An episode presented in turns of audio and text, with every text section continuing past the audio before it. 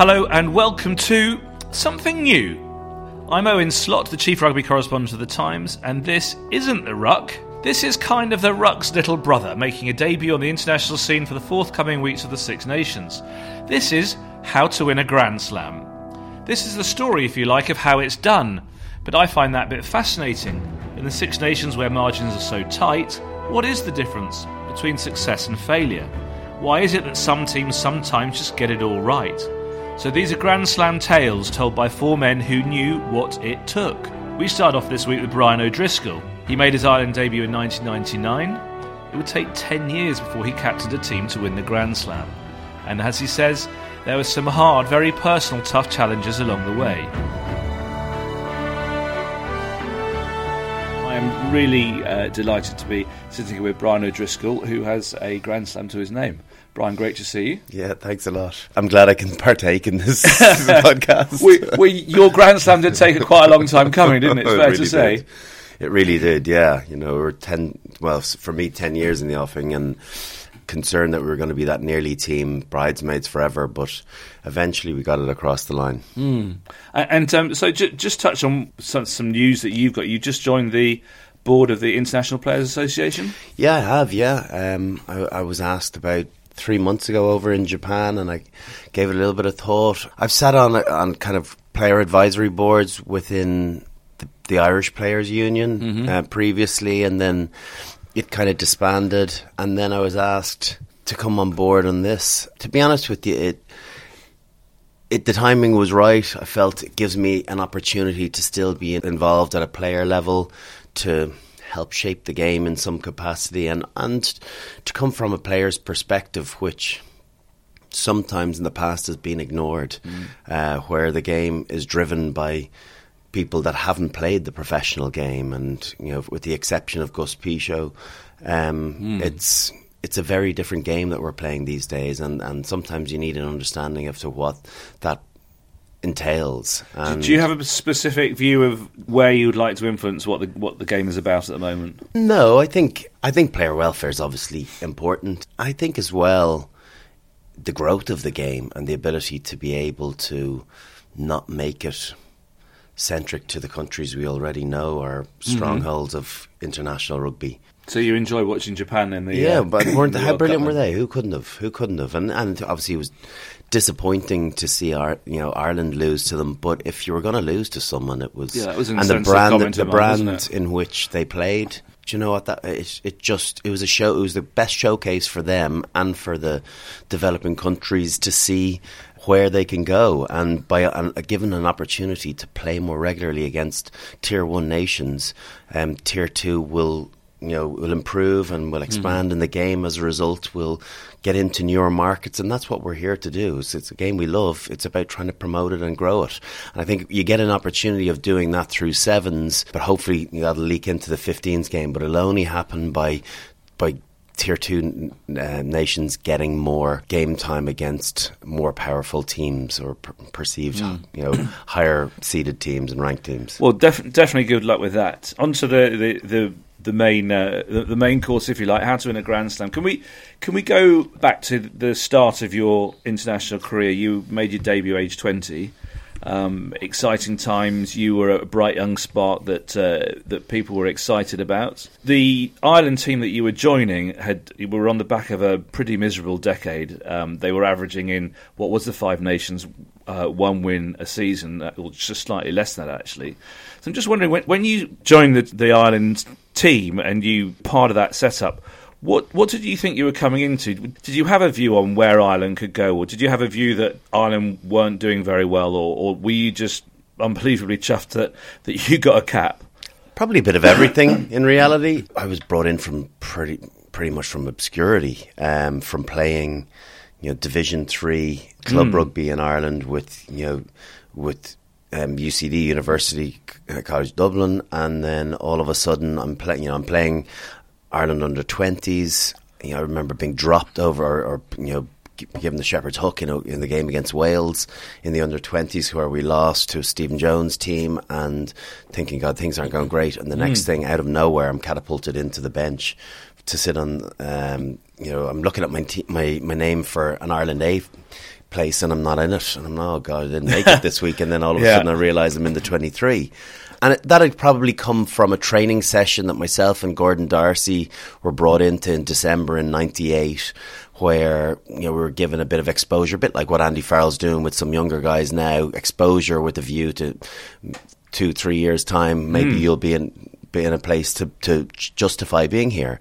And I guess both of us did okay in that training session. You know, we were both bit wet behind the ears, didn't really understand the enormity of it all, and it was just exciting to be there. So sometimes that naivety of youth works in your side, where you don't think too long and hard about it, and don't play it over in your head, and you're just living in the moment.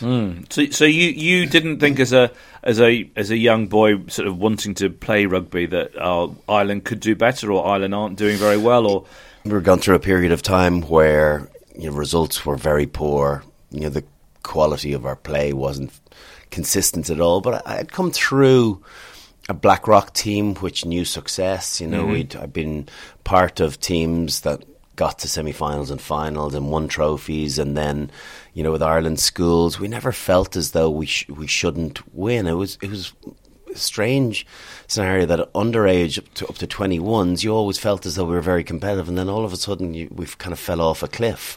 And there, wa- there was no real understanding as to why that happened. My my view, uh, the the way I thought rugby was going at the time was that so the latter half of the nineties, professionalism comes in, and I think at that point in uh, Europe, England and France are dominating, and it seemed that that should be the natural conclusion of professionalism because they have more players and more money. Therefore, if they can get it right, they should be able to uh, hold sway year in year out.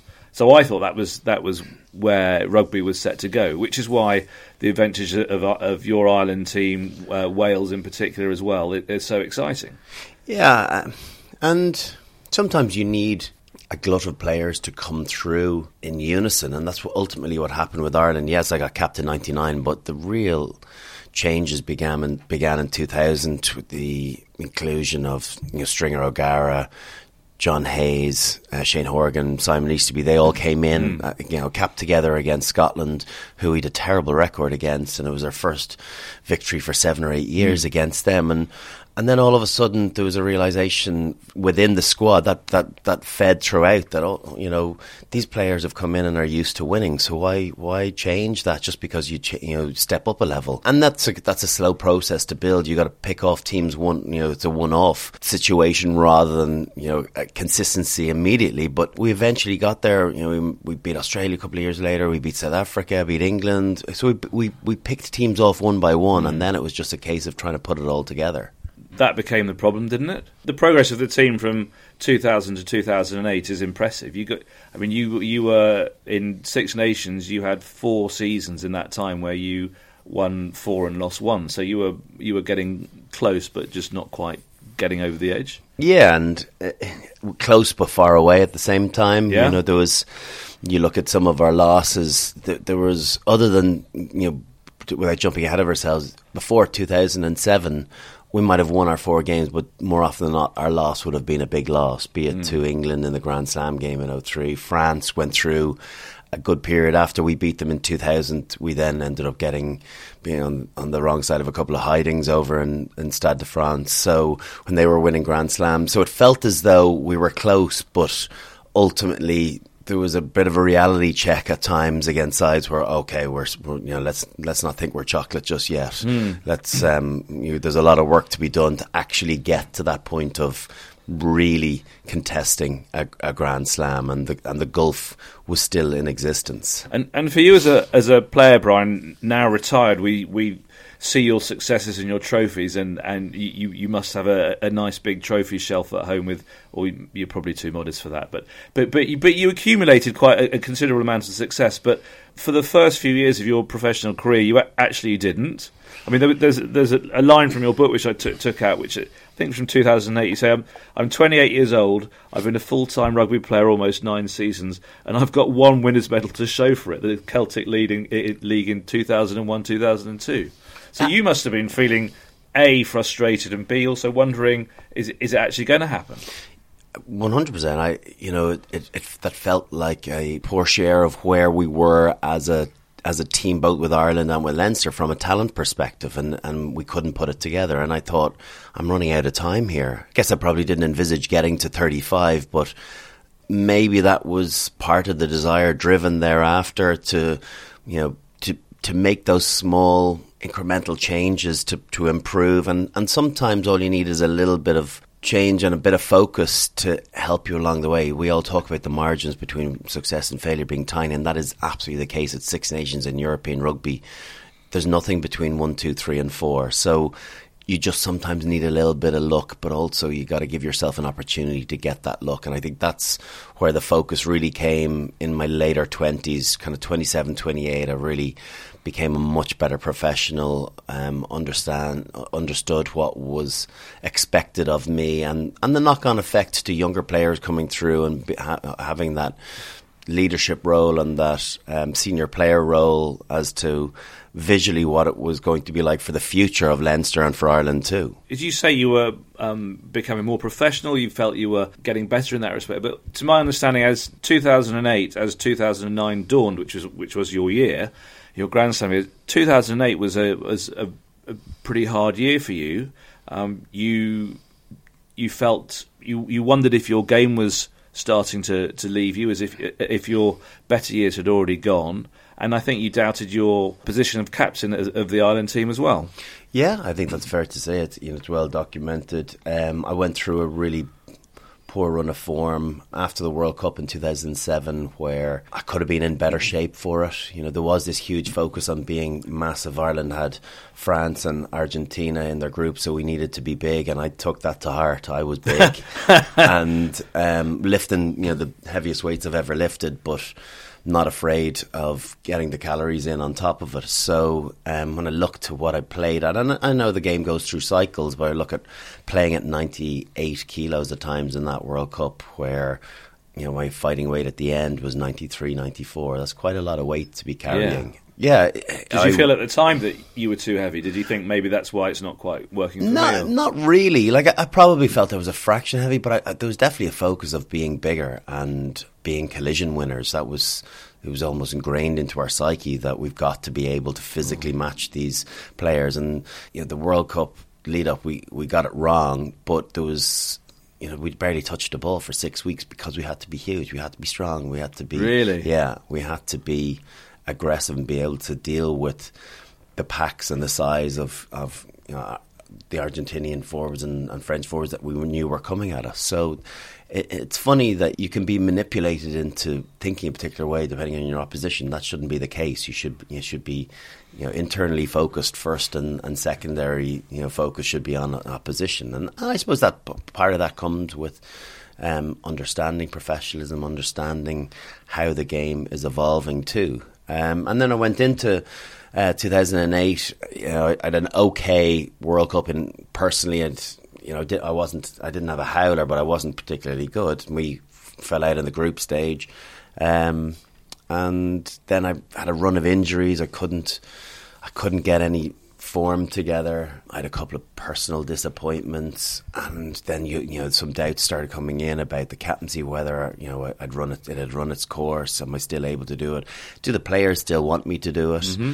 Yeah, like all things, those negative thoughts feed one another. Uh, a bit like it mirrors life, you know, where something bad goes, and all of a sudden two other negative things mm. start becoming apparent. Um, so it's trying to stop that snowball effect and and remind yourself that you know your best days aren't behind you. And I went and saw a sports psychologist, and he was very helpful. And Michael Cheika in Leinster was very helpful, and just gave me a bit of guidance to get myself back on track. On the captaincy front, I think that was probably your your thinking was was influenced by the whole Leinster Munster thing.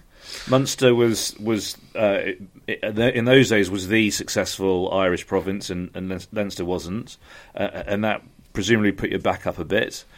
Munster was, had the, the, great leader Paul O'Connell there, and and you rightly or wrongly you felt he was breathing down your neck in terms of the captaincy, didn't you? Yeah, like I think we've always had a very healthy competitiveness, myself and Paulie, and I'm sure he had aspirations to be Ireland captain throughout that period, but he he was nothing but helpful. But at the same time, in being helpful, if you have some doubts, you, you know, you're wary as to as to someone's position as they prosper as well, which was definitely the case with Munster. We were playing a lot of their brand in our, in Ireland. You know, most of our pack was the Munster Yeah. pack, six or seven of them, and you know we had then Rog and, and Peter Stringer as well. Mm-hmm. So all of a sudden, it, it's the nucleus or the you know the core group of of the Irish team is the Munster team. So try, trying to be captain of that where they're listening to a voice most of the time of Paul O'Connell and Ron O'Gara to then try and come in and be a strong voice yourself is not an easy thing to do. It's probably a little bit intimidating is the wrong word because I've been there long enough, but it's it felt as though you're you're coming you weren't coming from a position of power. Um, so yeah, something had to change in my own head, and I really had to get my own game in in order to then justify maintaining the captaincy and being able to to show that leadership, particularly on the field. Whatever about the off the field stuff, captaincy, a huge amount of it is about the way you play as a player and justify your selection first and foremost. And, and you, but you went to the extent of asking for reassurance. You went to Ronan O'Gara and you said, "Do you, do you think I'm still the right guy?" Didn't you? Yeah, I did. Yeah, um, and and sometimes you can get lost, and like I've seen it as well with, with Leinster with the successes too. Sometimes you can get lost in your provincial success and not see the bigger picture of Ireland, where there's o- there are other players to add huge value to the international team. And as much as Munster were very successful during that period, we had some real standout performers that that weren't having the opportunity to shine within Leinster and Ulster and um, less so Connacht at that time. So you can't, yeah, you you can't be closed minded and. So, but I wanted to ask. I had a great relationship with Rog, and like he could be uh, honest and, and frank with me, and, That, and that give me. something that he's quite good at. Honest, honesty and frankness. I know that he's not going to. He's going to give it to me as it is, and and I've. I think when you go and ask someone like him for their opinion on it, you could go and ask other people and and expect them to tell you what you wanted to hear. Yeah. Uh, that's wasting your time. Whereas I knew going to him, I'd, I'd get the truth and I'd get a good version of it. So And what was it he said to you? he he kind of said, "I think you you are, but I think you need to get a little bit fitter," and that kind of that stings a bit. But then I think we're good at, per, at taking feedback and in. Um, Particularly from our colleagues in rugby, I think that's one of the. the Hmm. So you thought you had a point then? I was like, well, I was big at that. I was. Oh, you were I was, still big, I- yeah. No, well, I was coming down, and then the next evolution of the game was coming, where it was going to be a little bit faster. And he, I was like, he's right. I need to be, I need to be leaner here, and I need to go back to the core of what I've been good at. No, I'm not a collision winner. I'm someone that beats people, you know, with footwork and on an outside break. So I've got to make that a real focus again. And I just, t- I took it to heart, and I just started again improving five or six percent on everything on hydration on my um, nutrition on extras of training on you know reduction of alcohol and and everything just got a little bit better Through that period of, of self doubt, if you like, Brian, you, you were also rocked by a totally different situation where you lost uh, one of your best friends, Barry. I mean, that was a, a terrible thing to to have to go through. Clearly, Uh, yeah, it was. I think the shock factor of it as well when it came out of nowhere. I've seen other people affected by by suicide. But you don't think it's going to happen to you. And uh, yeah, Barry and myself had lived together for three or four years, and he was the life and soul of the party, um, as as many people in that situation are. And there's no telltale signs, and then all of a sudden, out of the blue, um, he's he's not with you anymore, and uh, that really did rock me as well. It probably copper fastened how I was feeling at that time. It's you know, it's not relevant to, to rugby because it's just a, it's just living without a friend, but but it exacerbated the, the mental strain that I was under in my in my course. work as well. So yeah, it was a it was an incredibly hard time, certainly for the first year or two, and um, yeah, you can't still can't make sense of it. Did the sports psych that you were seeing did, did he help you with that? Did that or Not really. He left that alone. He kind of just kept it very specific to the to the actual rugby side of things. I kind of just had to deal with that myself. Um, I, I didn't go, never went and got any counselling for for Yeah. his, for his death or anything. Yeah, I, I it's it's one it's one that I still t- ten or eleven years later I think about it occasionally, but it's it flummoxes you, and I don't think it does any good for you when you don't understand it. and um, it was a hard time. What you're describing, uh, uh, someone in their mid late twenties having self doubt, not really sure where they're going, if they're heading in the right direction, and, and then finding things in their young adult life really challenging them, was clearly a big challenge for you, but not unusual. Lots of people have challenges such as that in in their in their young adulthood. But but for you, Brian, did, did you feel it was particularly hard in that you were a public figure, you were captain of Ireland, and you had to march around as if you were on top of everything. You couldn't tell people that you weren't sure where your game was going, or that you were worried that Paul O'Connell might usurp you and take the captaincy.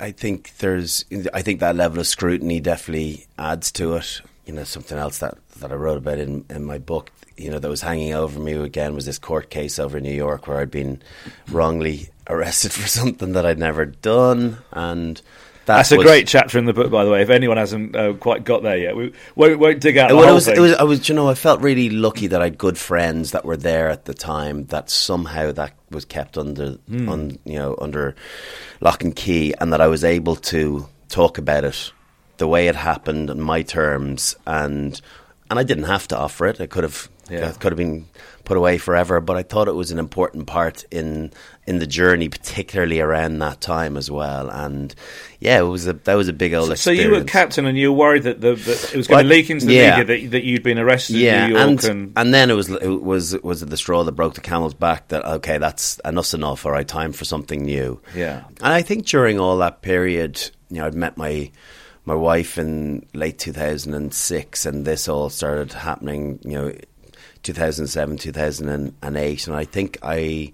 I think she was a real source of comfort for trying to turn things around. I think, and for me, for helping me to be a better pro as well, of understanding the necessity of, of what was expected of me mm. as well. I look back to that period, and you do need really good foundations to change things, and I think she provided them. Life is full of what ifs, some awesome, like what if AI could fold your laundry? And some, well, less awesome, like what if you have unexpected medical costs? United Healthcare can help get you covered with Health Protector Guard fixed indemnity insurance plans. They supplement your primary plan to help you manage out of pocket costs. No deductibles, no enrollment periods, and especially no more what ifs. Visit uh1.com to find the Health Protector Guard plan for you. This Mother's Day, celebrate the extraordinary women in your life with a heartfelt gift from Blue Nile. Whether it's for your mom, a mother figure, or yourself as a mom, find that perfect piece to express your love and appreciation. Explore Blue Nile's exquisite pearls and mesmerizing gemstones that she's sure to love. Enjoy fast shipping options like guaranteed free shipping and returns. Make this Mother's Day unforgettable with a piece from Blue Nile. Right now, get up to 50% off at BlueNile.com. That's Bluenile.com. Millions of people have lost weight with personalized plans from Noom, like Evan, who can't stand salads and still lost 50 pounds. Salads, generally, for most people, are the easy button, right? For me, that wasn't an option. I never really was a salad guy. That's just not who I am. But Noom worked for me. Get your personalized plan today at Noom.com. Real Noom user compensated to provide their story. In four weeks, the typical Noom user can expect to lose one to two pounds per week. Individual results may vary. You go into 2009. Uh, do, do, you have a feeling at the, at the, before the Six Nations that things are better? That this this could be a year on, just on the back of what we've said. Do you feel that you were getting through that, or did the Grand Slam season sort of happen of its own accord?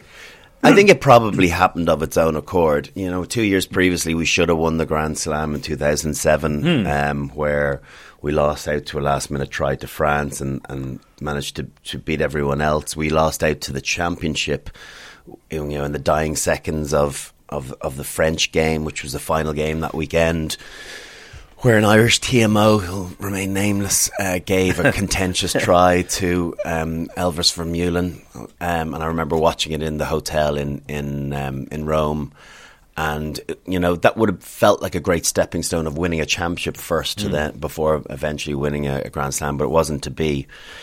Uh, the second game we played, um, we played Italy, so we beat France at home, and then we beat Italy and think that was the order. But I remember That- distinct. that's- that's yeah, great, Yeah. And I remember being in Rome and you know went out after the second night in Rome. That's your opportunity. Whereas before, you you know, five six years earlier, you'd have been out after France game, you know, and then out after after Italy, and it seems it seems kind of ridiculous that that would have been the case, but it was.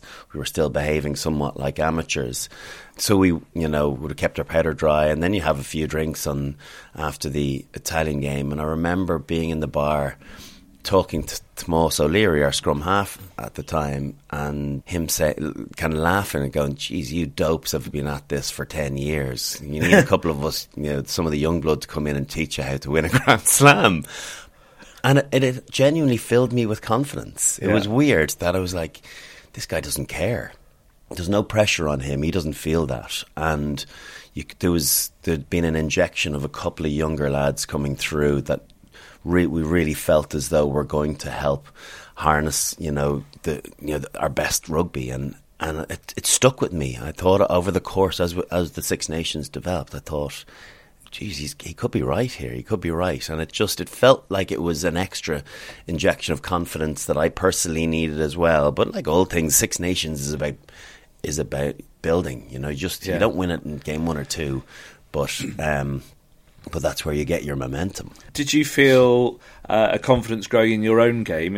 Against France, you scored a Brian O'Driscoll try of, of kind of the earlier O'Driscoll, you know, the, the, the outside break, the, the footwork and the speed rather than a collision, as you say. Yeah. Italy, you, an intercept try, and you've been struggling to get on the score sheet for a while. So Yeah. did, was that all part of the process? Yeah, it was. I, I'd had a focus, and, and when I spoke, sat down and spoke to Michael Cheika in late 2008, I set out some goals, and one of the goals was to be nominated as World Player of the Year in 2009.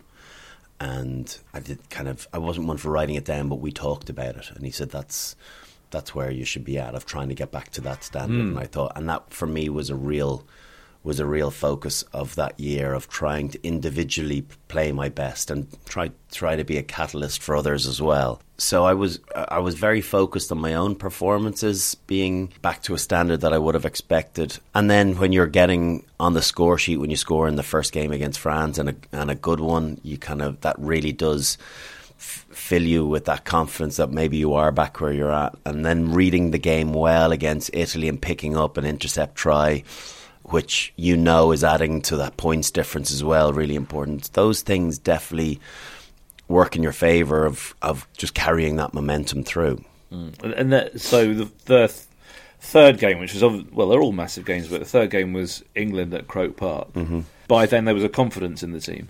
Yeah, there was. Obviously, we'd we'd had the the uh, historic game against England in 2007 in Croke Park. So second time round, they were weren't going to be caught on the hop. So we knew it was going to have to be a, a really good performance.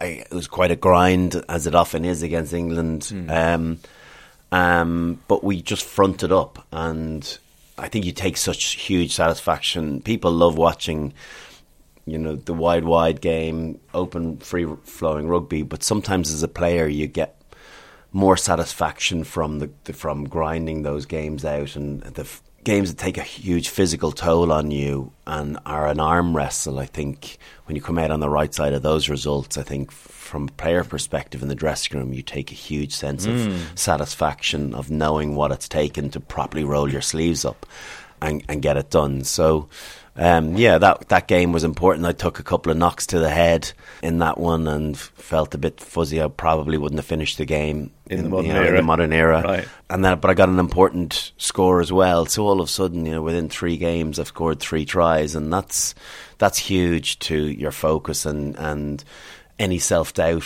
you know, would have been eradicated at that stage. So Scotland was fourth up, and you, and you got past Scotland sort of by hook or by crook, I think. Yeah. But then then you find yourself in a Grand Slam game. Your history and reputations and everything that you work for is on the line again. I mean, you you leading up to that game in, against Wales in Cardiff. They, did you feel huge pressure, or did you feel like Tomas O'Leary and uh, this is quite fun and let's uh, I, I think we felt more pressure against Scotland than we did against Oh, really? Wales. I think Scotland was there was an expectation to get to a Grand Slam game, and over in Murrayfield, Scotland would love to be that banana skin as they have been uh, on many occasions. And I remember no one really thinks about this, but as much as I scored four tries in, in that year's Six Nations, I think the most important moment in the whole thing was just before half time in the Scotland game. There was a chip through, and Thom Evans gathered it and offloaded it to Godman, who on his shoulder, and I was trekking back, and I remember thinking I better get there early, rest early, you know, work work work early, rest late. And I remember thinking, don't be don't be a slouch here, don't take the easy option. And I chased it, and Godman picked up a, a pop pass from Thom Evans and was just about to score in the corner, and I literally got him in the corner, and that would have been them up eight or nine mm. at half time. And I just remember thinking, if we manage to win this game, that's a huge moment. And th- I take more satisfaction in that than I do the try against France or the one against Wales. Yeah, um, they're important scores and people remember them, but it's it's those sort of moments that you realise the game's on a knife edge, mm. and if you can make a difference there, that's for me, you know, leadership, and that's the difference between success and failure. It's funny people brush over the Scotland game as a bit of a non-event, but yeah, I just really, tried to. it was really, it was really, it was mentally much more challenging that game because the expectation was the way we were playing to get it done and then have a Grand Slam game against Wales. That's not always the case. You teams become unstuck so often mm. with one eye. You know, but must, the ahead. pressure must have been great against Wales. Though. I mean, you're saying it, it wasn't, but no, it was. But. It was great, but of course, there's a pressure. We'd we'd been involved in a Grand Slam game six years previously, where we got annihilated by a much better team who went on and won the World Cup. We knew that there was nothing between ourselves and Wales, mm. and and that has been the case for 15, 20 years, where it's been nip, nip and tuck, yeah. and and they've probably won the bigger games over the course of that time. So when we went six 0 down and it just wasn't quite happening for us, we just we we we realised let's just relax and enjoy this a little bit. You know, I think we were quite tense in the first half and really trying to force and get that lead so we could you know so we could relax. But sometimes you have to have fun to be able to do that. And it's a difficult thing to do in stressful situations. Is have fun, but we we thought let's express ourselves and let's try and you know score the tries that we know we're capable of. And I think when you come out at half time and you have that purple patch and you score two quick tries that obviously immediately takes the pressure off and and then you kind of get into your game. The great thing about the Wales game is you thought you'd lost it didn't you? Yeah. Yeah we so you, was, you, were uh, 15-7 up and then in the last minute of the game penalty to Wales Stephen Jones standing over a ball that you that you think he's going to kick. Well, even before that, it's you know it's the Stephen Jones drop goal to put them in the lead with five six minutes to go, and then we managed to conjure an opportunity for Rog to knock over a drop goal, a mm. huge drop goal with three minutes to go, and then it's it was a great seesawing finish. Yeah, it? it? was, and then it's don't give away a penalty. Whatever you do, don't give yeah. them a shot at goal because Stephen Jones had been knocking them over for fun that yeah. day, and then sure enough, we give a penalty away just inside the halfway, and I I kind of thought that is really brutal. That is so brutal that we're going to miss out. We're going to win the championship, but we're going to miss out on a Grand mm. Slam mm. because of ill discipline. And I went to my usual position on penalty kicks on the right hand post, the rebound coming off, staying in field. And I kind of just I didn't say a little prayer, but I just thought if there's any justice, um, you know, I because I, I, I, didn't think that he would. I didn't think it would be short, and I didn't think he'd he'd lack accuracy. So I, I, I didn't know what I was expecting or what I was looking for. But I remember him kicking it, and and it was sailing over. And Paul O'Connell was on the twenty-two, and it was sailing over his head, and Geordan Murphy was under the posts. And I remember about five yards out, Paulie kind of started running back upfield. I was like, "Where's he off to?" And then I realised that it was super tight, and underneath the post was, was Geordan Murphy just to, to catch it. Um, and you know, a safer pair of hands you couldn't have asked mm. for to, to to catch that. And then he started running to the to the sideline, and I'm looking up and see the clock has gone, you know, red, and I am literally herring it over to him to tell him to get rid of the ball. Yeah. Um, and then he hoofed it up into the stand, and then just this. It's not a it's not an excitement, it's not a delight, it's just this huge, huge, overwhelming sense of relief. and thanks be to God we have won.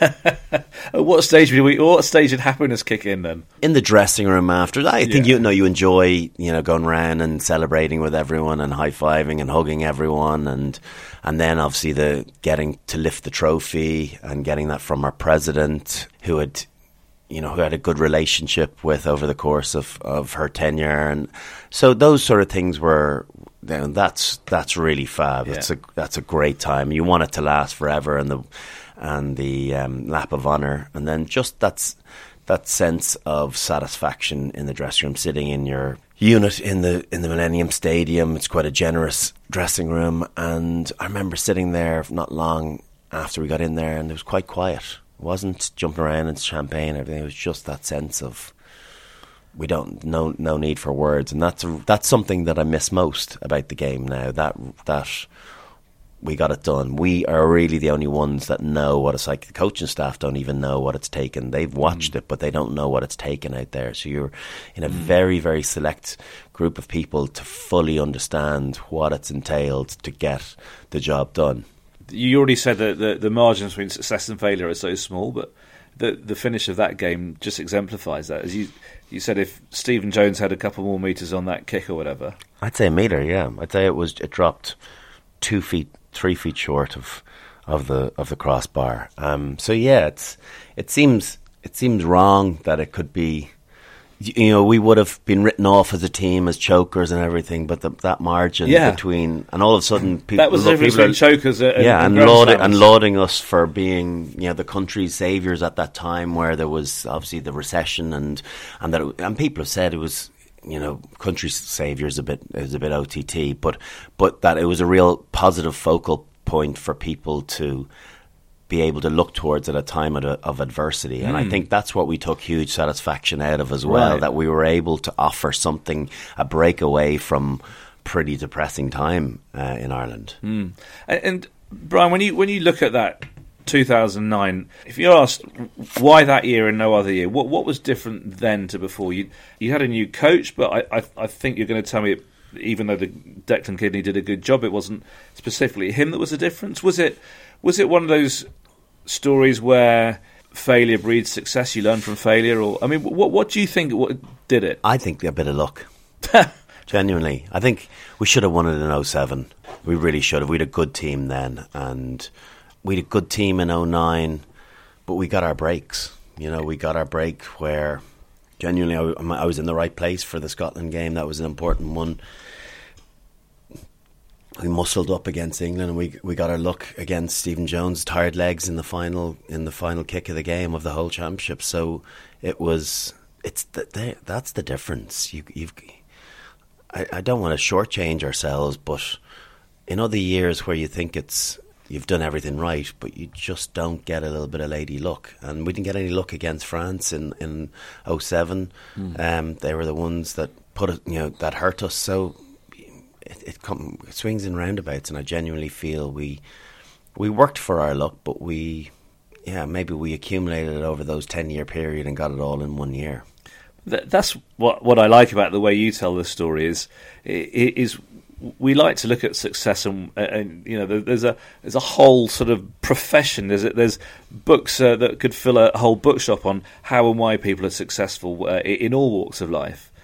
You spent ten years trying to get a grand slam and, and you, you finally got one and there's there's no real key. It was just that that was your year and things went your way. Yeah, we didn't do anything know, drastically different. We worked as hard and we had the same focus as we would have in, in three, four, five years prior to that. But we just did the right things at the right time, and it's hard to. You could find a way to contrive a rationale for something hmm. happening from a and put it in a textbook, but I don't think don't think that would be truthful. I think I think we did we went through the same processes that we had done pr- previously. and We just didn't make the mistakes like we had done before, and and we got a bit fortunate in in the places where we'd faltered in the past. So that's not. I'm not trying. I'm not going to try and over egg it.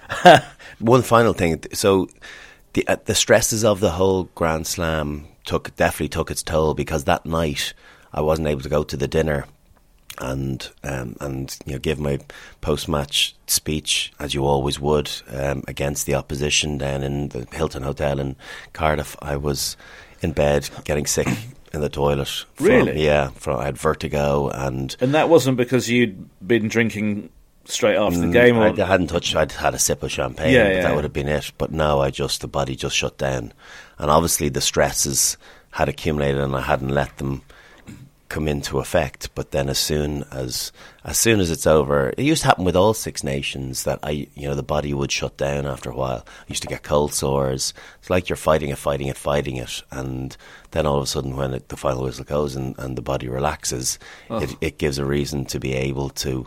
Be its true self, and so you missed the night so of I your missed- professional life. no, the next night was even better. Oh, okay, fair Yeah, enough. Yeah, And you- and I was you- in great shape for it. well done, good comeback. so yeah, that it just shows that yeah, you you can. I look back on on that, and I you know I don't feel as though I missed missed anything that night because I had the memory. I woke up the next day with a trophy in the room. And that's that's the real satisfaction. It's not in the nights out with random people. The next day, when you're hanging out with your teammates, and you know we're back in a hotel in in Dublin, and then we went out as a collective together. They're the really special moments of getting to spend proper time with one another. Yeah. Brian, two final questions.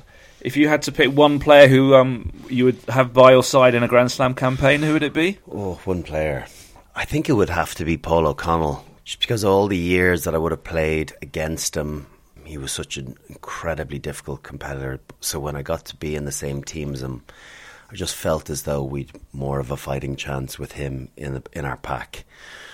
Obviously, because of the caliber of player that he was himself, but his ability to pull a team together and get players to play beyond their ability, I think, is what set him apart in in packs that I was in, you know, teams that I was involved in, where he was the leader of the pack or whether he was captain, and yeah, someone that just never took a backward step.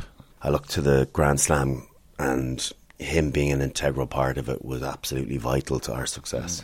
Uh, and finally, I, I, I think I'm not even sure if you can answer this, but if you had to give uh, one piece of advice, one tip as to how to win a Grand Slam to um, any of today the captains leading their their teams out for this Six Nations, you, you need to be lucky by the sounds of it. Yeah, you do. Don't, the obvious one, don't lose the first one.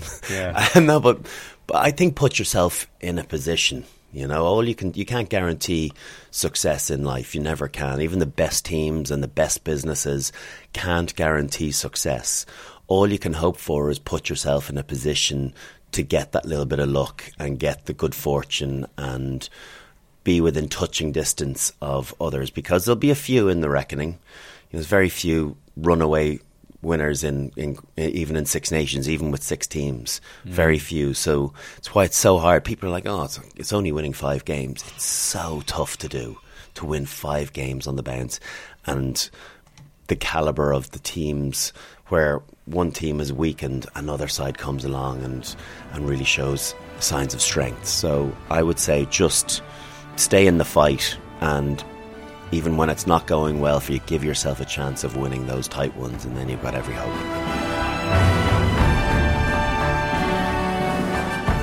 So that was Brian O'Driscoll. Thank you for listening. I hope you enjoyed it. If you did, feel free to spread the word. Now, The Ruck, our regular podcast, will be back on Monday after the second round of the Six Nations. How to Win a Grand Slam Part 2 follows next Thursday, where my guest is Will Carling. You can download any of it on Acast or iTunes. See you then.